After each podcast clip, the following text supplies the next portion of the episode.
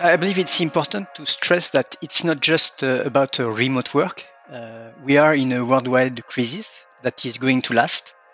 And uh, we will most likely have to, will never come back to the world as we knew it uh, six months ago.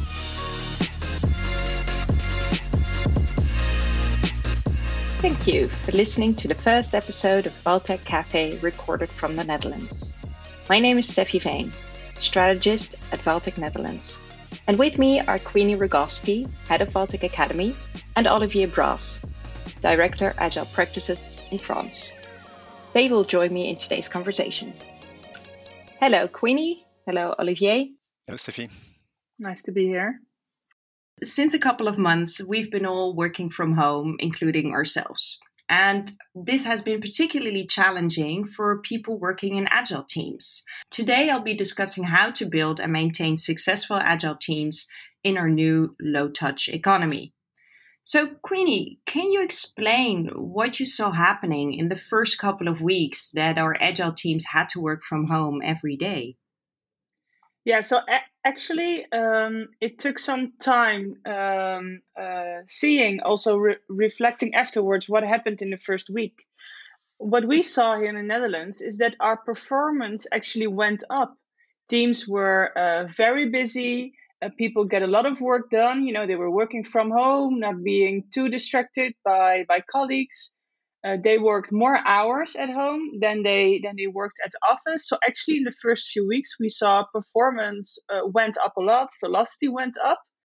So Olivier, can you explain a little bit about what happened with the emotional state of uh, employees after those first couple of weeks?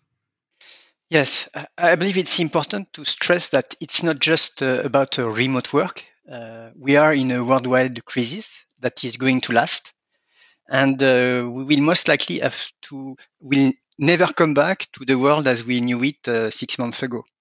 So I believe mm-hmm. that everyone uh, went through uh, a kind of change curve uh, that is a traditional change curve we, we know from the so- social world where uh, people have been facing either shock or denial or anger or confusion or some people even accepted the crisis very quickly and so mm-hmm. I believe we were in a, in a, kind of cocktail of emotions, individually and collectively, that uh, made our day to day work even more complex than it was before.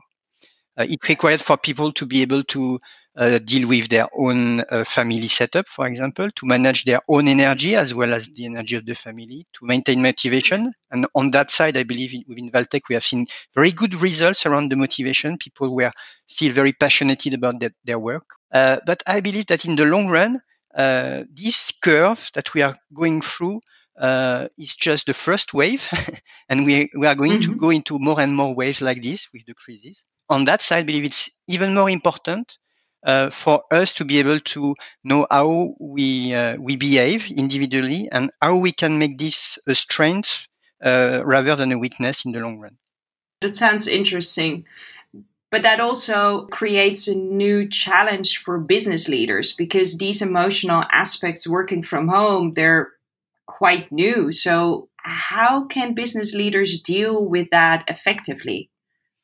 You're right. It's totally, I believe it's totally new we know that for, for years that it's very important to take care about the social context where people are, uh, to create an environment where there is empathy, where people feel secure of expressing their uh, emotions and feel secure about explaining about talking about their difficulties.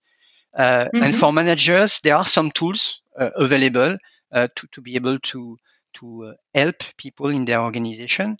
An example mm-hmm. of that is to regularly question people around uh, their mood and their motivation. And we have tools like mood, uh, uh, mood walls or mood indicators we were doing in the present world. You can do also uh, remotely.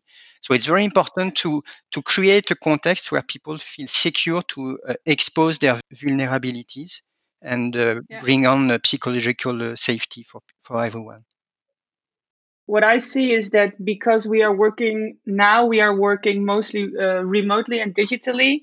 The focus is really on the on the content, so the things we are discussing, and there's not always room to talk about each other how we feel etc especially when you are in a team meeting with 10 people you know how do you mm-hmm. do a, a good check-in together so in my team we have actually scheduled uh, one uh, 45 minutes every week just to talk about ourselves. Wow. how are you doing? How are you feeling? Are you struggling with something?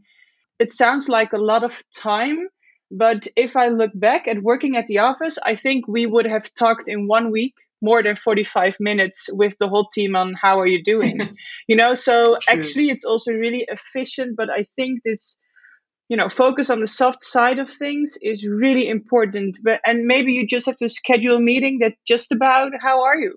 Just do that okay i hear you say that working remotely we need to be more conscious about the soft side of working together. So, do you have more of these specific examples and how to make real connections while we work together from each other? Yeah, so maybe for instance, last week I gave a remote training. Uh, it was a training of two hours, which actually is a bit of a maximum for your for your brain to do this. So we scheduled some breaks in between. But also, I'm having more fun with doing energizers in between. So uh, in a in a normal training, if you would do uh, like a crazy fun energizer, it always was a bit uncomfortable. It was like I understand what we're doing, but I'm not sure how this feels. But digitally, uh, I don't know why, but it just opens up so many possibilities that do not feel uncomfortable. So, for instance, I had an energizer, and uh, the group got five minutes to get back uh, three things from their house, and the person who was back first uh, they won and they had to tell I have these three things. Uh, uh, what do they mean to me? Uh, another meeting I had energizer. They had to get the first hat that they would find in their in their closet. So people came, came back with all these different kinds of hats, and someone bought it on vacation. The other had a special trip somewhere. So you can have all these, you know, people just running around the house. They get stuff, and you have a great conversation. So um, I think it opens up a lot of those possibility, but you have to consciously choose to focus on energizers or uh, personal yeah. things instead of work. I would like also to, to enforce another aspect. So I really mm-hmm. enjoyed having sessions where people were all able to contribute uh, at the same level of expression uh, leading yeah. to a concrete sense of we are actually doing things together. We are actually a team working in the same direction, and it yeah. generates quite a lot of energy. And can you explain how you leverage online tooling to create this feeling of actually doing this together, even though everyone is working in a different place? Yes, definitely. We have seen a huge uh, shift into our uh, on, online tools and uh, the online collaboration tools that are really uh, have helped us maintaining uh, business continuity, but not only yeah. business continuity, also being able to uh, gather teams across a collection of countries, a situation yeah. we were not able to do even before due to travel costs. Okay, so you're saying that this remote way of working can also have real positive effects on businesses. So can you explain how it impacted things like productivity, performance, but also employee engagement? I've seen a request from customers that due to the COVID crisis, we're asking for short, shorter deliveries. A few months ago, we were speaking of deliveries, let's say up to six months. But now people are looking for deliveries in the range of three months from the start of the project to the delivery or even shorter. So to me, it's a real sign of the acceleration uh, that we, we, we were already seeing before the crisis, but that is even more important now. And uh, thanks, I believe, thanks to the distribution of our uh, of people, we are m- better uh, uh, suited to be able to to answer to this kind of very short-term requests what I also hear you uh, say, uh, Olivier, and what I see here in the Netherlands is that, you know, um, we always had this agile way of working at at Valtech, but because of this situation, we are also developing more about the agile way of thinking. You know, so these are yeah, yeah. two two different things, and they uh, they really leverage each other right now.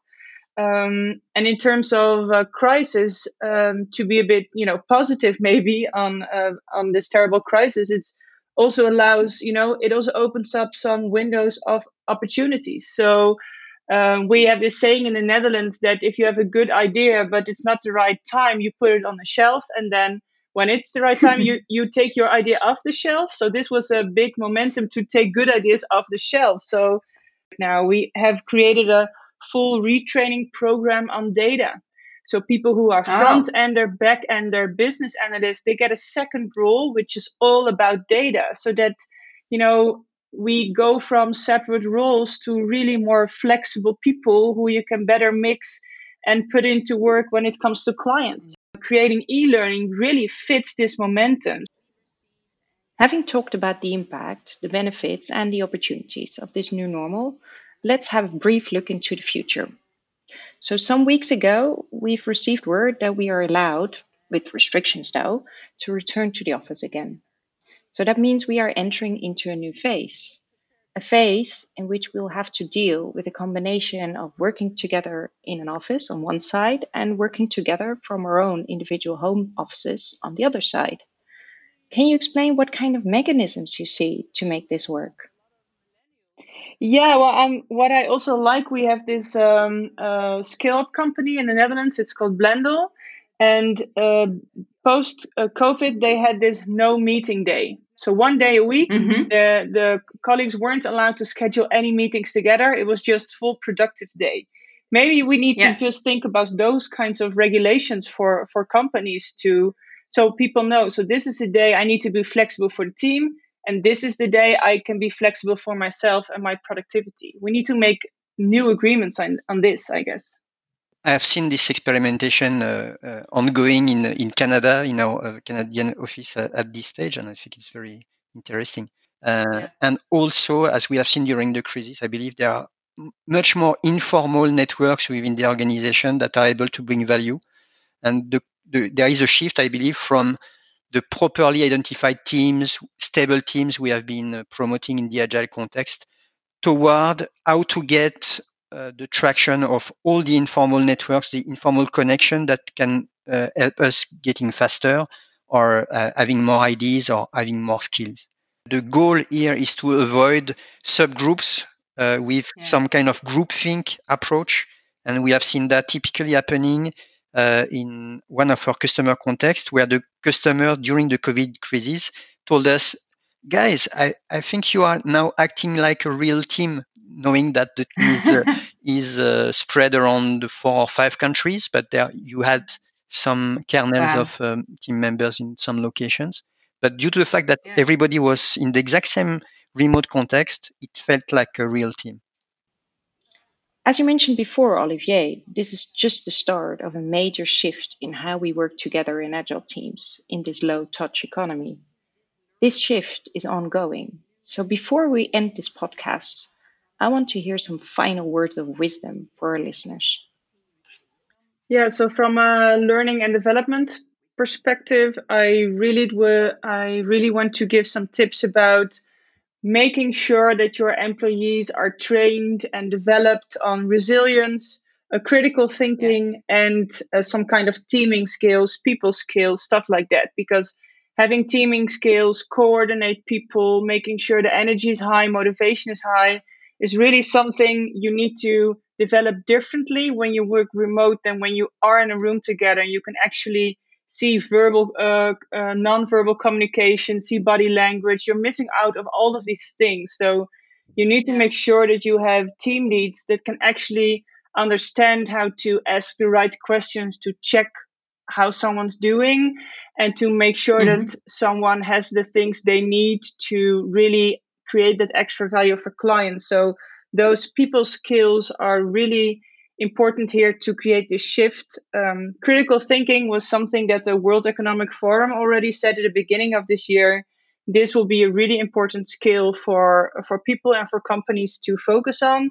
So we need to make sure that you know we create this environment of asking each other more questions and challenging each other because we are missing mm-hmm. out on this natural you know moments where it happens and last but not least, um, the third one, train on resilience. We ask people to be flexible. Um, it's about agile thinking. It's about you know um, what time do you tune in. It's because it's digital. You work easily across countries. We ask a lot of flexibility here. Um, but mm-hmm. you do not have any colleagues around you who check up on you. How are you doing? You have to take care of yourself now a little bit more. So we have to train people on how to do that a little bit more. So these mm-hmm. three things resilience, critical thinking, people skills. If you are, as a company, able to focus on those three things, I think you will have the perfect workforce in terms of crisis or after crisis.